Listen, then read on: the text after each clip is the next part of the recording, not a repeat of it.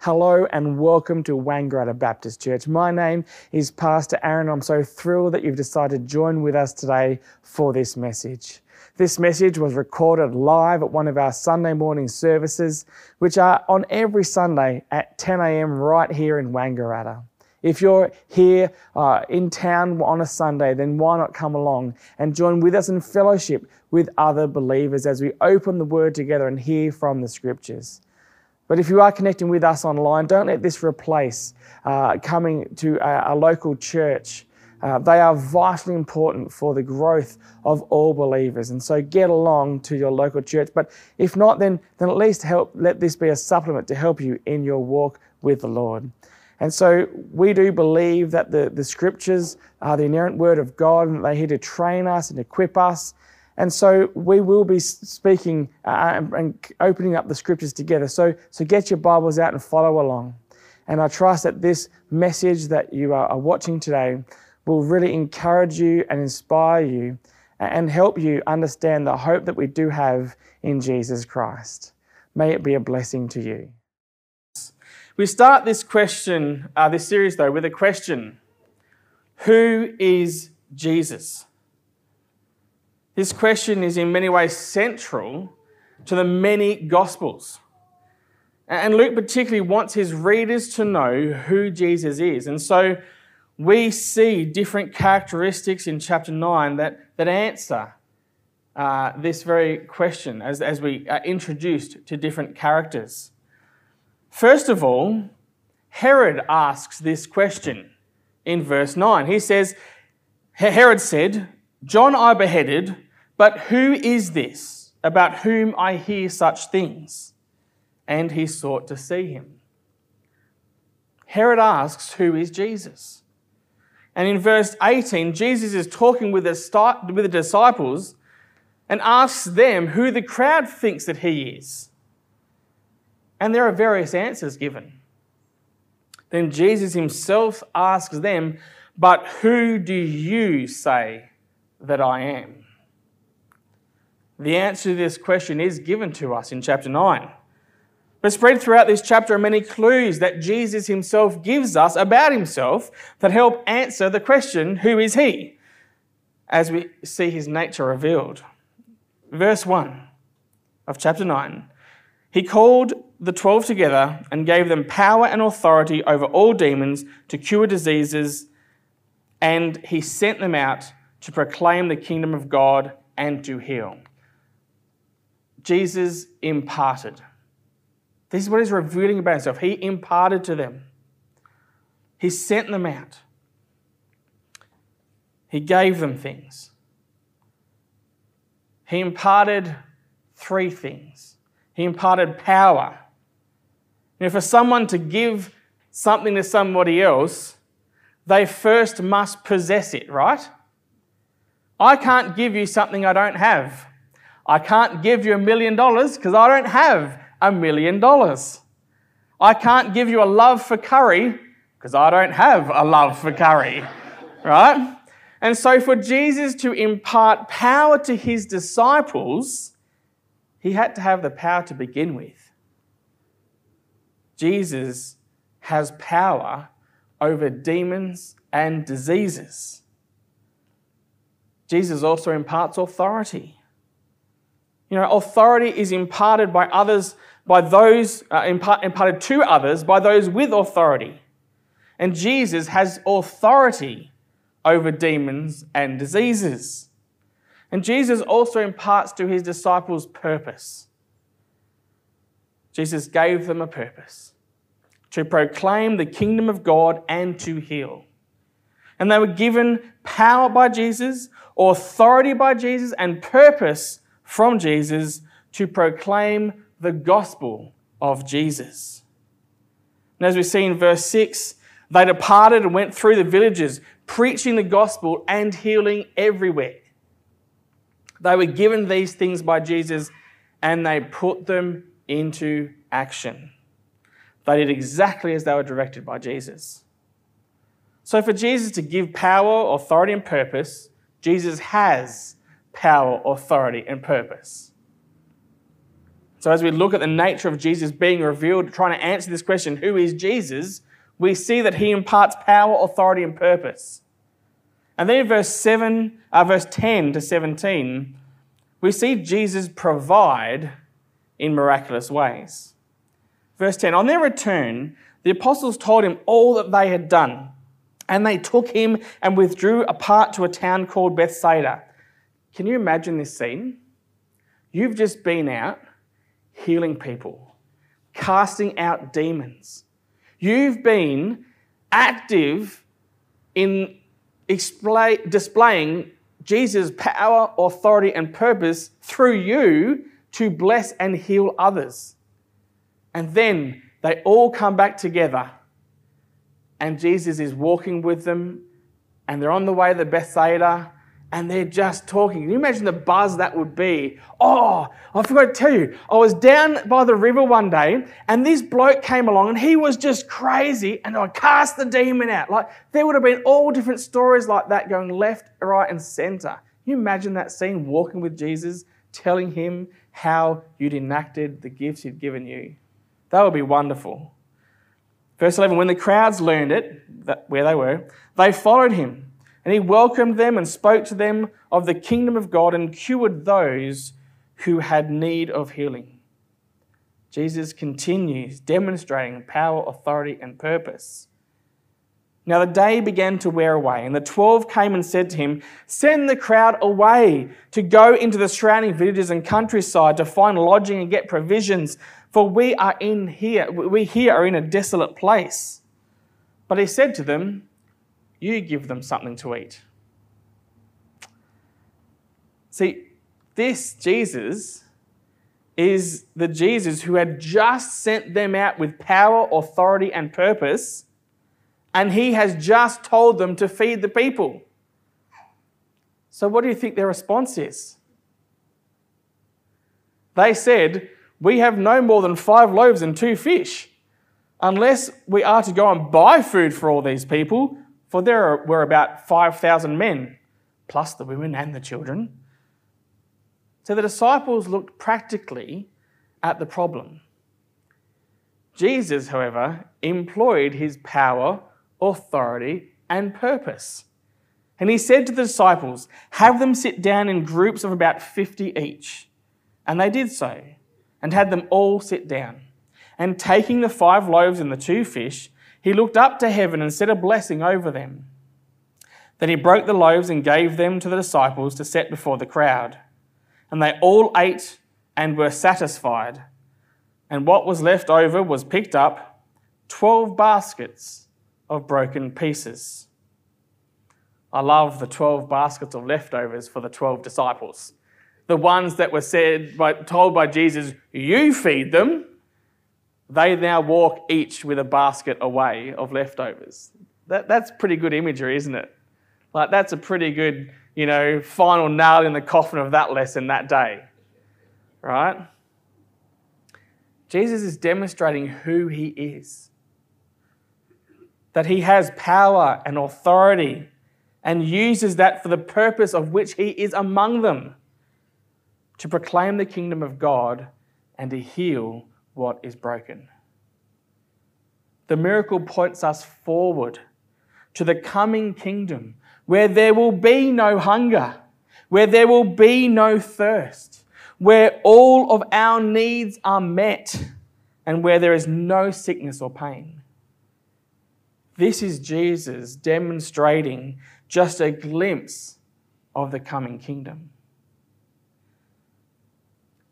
So, as we continue to look at this, this Jesus and trying to answer that question, who is he?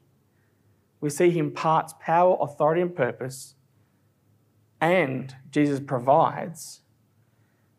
And from verse 23, we see that Jesus calls. And he said to all, If anyone would come after me, let him deny himself and take up his cross daily and follow me. For whoever would save his life will lose it, but whoever loses his life for my sake will save it. For what does it profit a man if he gains the whole world and loses or forfeits himself? For whoever is ashamed of me and of my words, of him will the Son of Man be ashamed when he comes in his glory and the glory of the Father and of the holy angels. But I tell you truly, they, there are some standing here who will not taste death until they see the kingdom of God. So, what Jesus is saying here, being a disciple of his, responding to his call, costs something. It is not free. It costs something. It's a free gift, but it costs something. The first thing it costs is denying self. See, denying self is more fundamental than denying things. It involves forsaking your personal ambitions and personal desires to fulfill the will of God. It means living for His sake rather than our own. This denying self isn't like having, uh, not having that second piece of cake because you want to watch your weight. That's not what Jesus is talking about. This denying self speaks more about the very purpose of your existence. See, before we met Christ, before we decided to follow Him, our purpose was to live our best life for me. It's the world of because you're worth it. Just do it. I'm loving it. Think different. Maybe she's born with it. Finger licking good. Breakfast of champions. The best a man can get. Share a Coke with. Have a break. The happiest place on earth. That's the world without Jesus. That's what our society without Jesus is trying to sell us to fill our life with. But when we meet Jesus and decide to follow him, we are called by him to a new purpose, a new way of thinking and of living, a whole new set of ambitions and desires that are no longer about me, but are about the will of God, living for his sake and not our own. In much the same way, Jesus asks his disciples to take up his cross. See, criminals going to crucifixion normally carried the cross piece of their own cross. Carrying a cross, therefore, meant bearing the reproach and burden associated with your chosen way of life. To do this daily meant enduring these things as a disciple of Jesus day after day, having no prospect of release in this life. We are no longer slaves to sin, but are now slaves to Jesus Christ.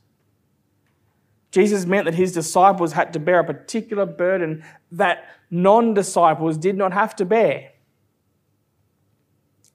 The so called easy life, do what you want to do, be what you want to be, yeah, when you want to do it with no regard for anyone else, a life of no consequence, no guilt, no shame is sometimes what I envisaged life without Jesus to be when I was growing up. A life without a moral compass where I get to do what I want. I don't have to worry about all these extra rules that are in the Bible doing good, being good, as I was growing up, at times I felt the burden of following Jesus as I saw my friends doing things which my parents would not have approved of. Having a moral compass and choosing to do right and do good when I was growing up as a teenager felt like it was, it cost me something. Felt like I missed out on stuff. I now know with good hindsight, it wasn't good stuff I missed out on, so I'm, I'm happy. But in that moment, it felt like it's such an easier life. There are consequences associated with choosing to follow Jesus wholeheartedly.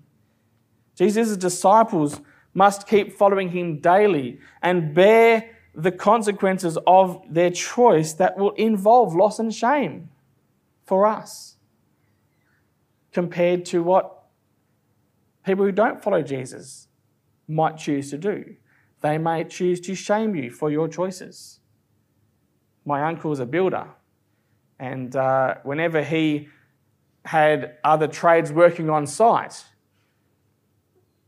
they all used to tell each other not to swear. Oh, no, no, you're on Smithy's work site. We don't swear around here. You know, he's, he's one of those God botherers. Right? That, that's, that cost him something. Because there was a reputation that he had to be a goody two shoes. Right?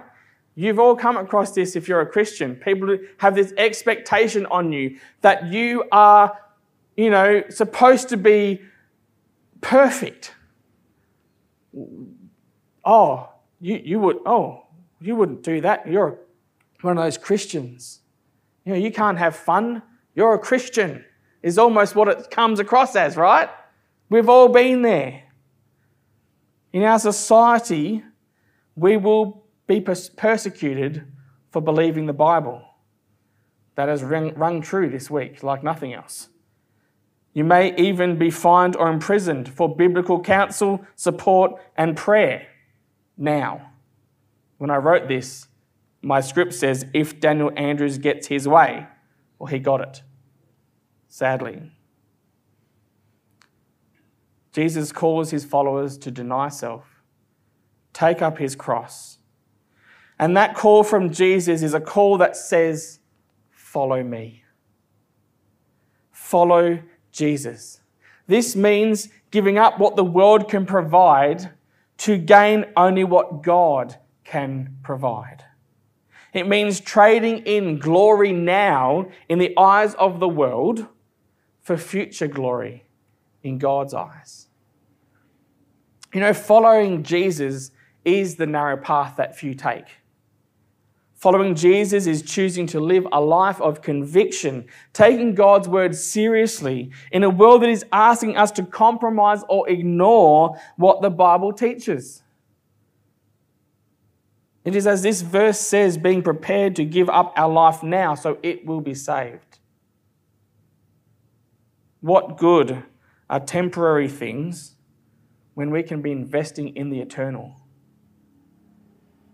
So, as we've been exploring the identity of Jesus, we've seen that Jesus imparted power, authority, and purpose, that Jesus provided in miraculous ways, and that Jesus calls. That call is to deny self, take up our cross daily, and follow him. What I love about chapter 9, as the question of who Jesus is is explored deeply, God answers.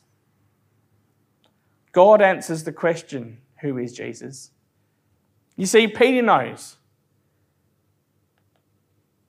In verse 20, then he said to him, But who do you say that I am? And Peter answered, The Christ of God. He believed that Jesus was the Messiah promised of the Old Testament, the Son of the living God. Peter knows. Jesus knows in verse 21. He strictly charged and commanded them to tell this to no one, saying, The Son of Man must suffer many things and be rejected by the elders and chief priests and scribes and be killed, and on the third day be raised. He knew that he was going to be the suffering servant. He knew that those prophecies of the Old Testament were about him. So Peter knows, Jesus knows, and God confirms. Verse 28. Now, about eight days after these sayings, he took with him Peter and John and James and went up on the mountain to pray. And as he was praying, the appearance of his face was altered, and his clothing became dazzling white. And behold, two men were talking with him, Moses and Elijah who appeared in glory and spoke of his departure, which he was about to accomplish at Jerusalem. Now Peter and those who were with him were heavy with sleep. But when they became fully awake, they saw his glory and the two men who stood with him. And as these men were parting from him, Peter said to Jesus, Master, it is good that we are here. let us make three tents one for you, one for Moses, and one for Elijah. Not knowing what he said. As he was saying these things, a cloud came and overshadowed them, the glory cloud of the Lord. And they were afraid as they entered the cloud. And a voice came out of the cloud saying, This is my son, my chosen one. Listen to him. And when the voice had spoken, Jesus was found alone. And they kept silent and told no one in those days anything of what they'd seen. See, this event is the climax of the question who is Jesus? In all of the synoptic gospels, it's answered right here. Here, three disciples saw and heard who Jesus really was my son, my chosen one. And in God's answer, he also instructs listen to him. So when Jesus says, deny yourself, God says, listen to him. When Jesus says, take up your cross daily, bear the burdens of following me, God says, listen to him. When Jesus says, follow me, God says, listen to him. Peter knows Jesus is the Christ, the promised Messiah. Jesus knows he is the Son of God sent to die and save us. God confirms, This is my Son, my chosen one. And God declares, Listen to him. So when Jesus calls you to deny yourself, to take up your cross and to follow him, when he imparts power, authority, and purpose and provides all you need so that you can do what God declares about his son, his chosen one, so that you can listen to him when Jesus says, Go, share the hope of the gospel, baptize, teach, God tells us, Listen to him. Are you listening to Jesus, the Son of God, his chosen one? May we all be stirred to be more responsive and listen to Jesus when he speaks to us. May we all be inspired through the power, authority, and purpose that Jesus has given us in this world and in this life to bring people to the hope of the gospel. May we listen to Jesus and obey. Now, I don't know how listening to Jesus and obeying will work for you. It'll be different for many of us because God has called us each for his unique plans and purposes for us individually. But I'm sure that there's something stirring in you right now that you know. I need to listen. And so don't leave today just going, oh, yeah, that's a good meal. You know, power, purpose, yep. You know, uh, don't leave with those things sticking in your head. Leave with this Am I listening to Jesus? May that sit and rest with you this week. And may when, when you are forced with a question and, and, and, and you know, denying self, ah, I need to listen to Jesus. Taking up your cross, bearing those burdens, I need to listen to Jesus. Let me pray for you. Heavenly Father, we thank you that you have revealed to us who your Son is, your chosen one. And Lord, we also thank you for your instruction that says to follow him, listen to him. And as we do listen to Jesus, Lord, may we find joy in following him. May we find hope in sharing the gospel. May we be stirred in your power, in your authority, and in your purpose for each one of our lives. And may we follow you all the rest of our days. We pray this in your mighty name. Amen.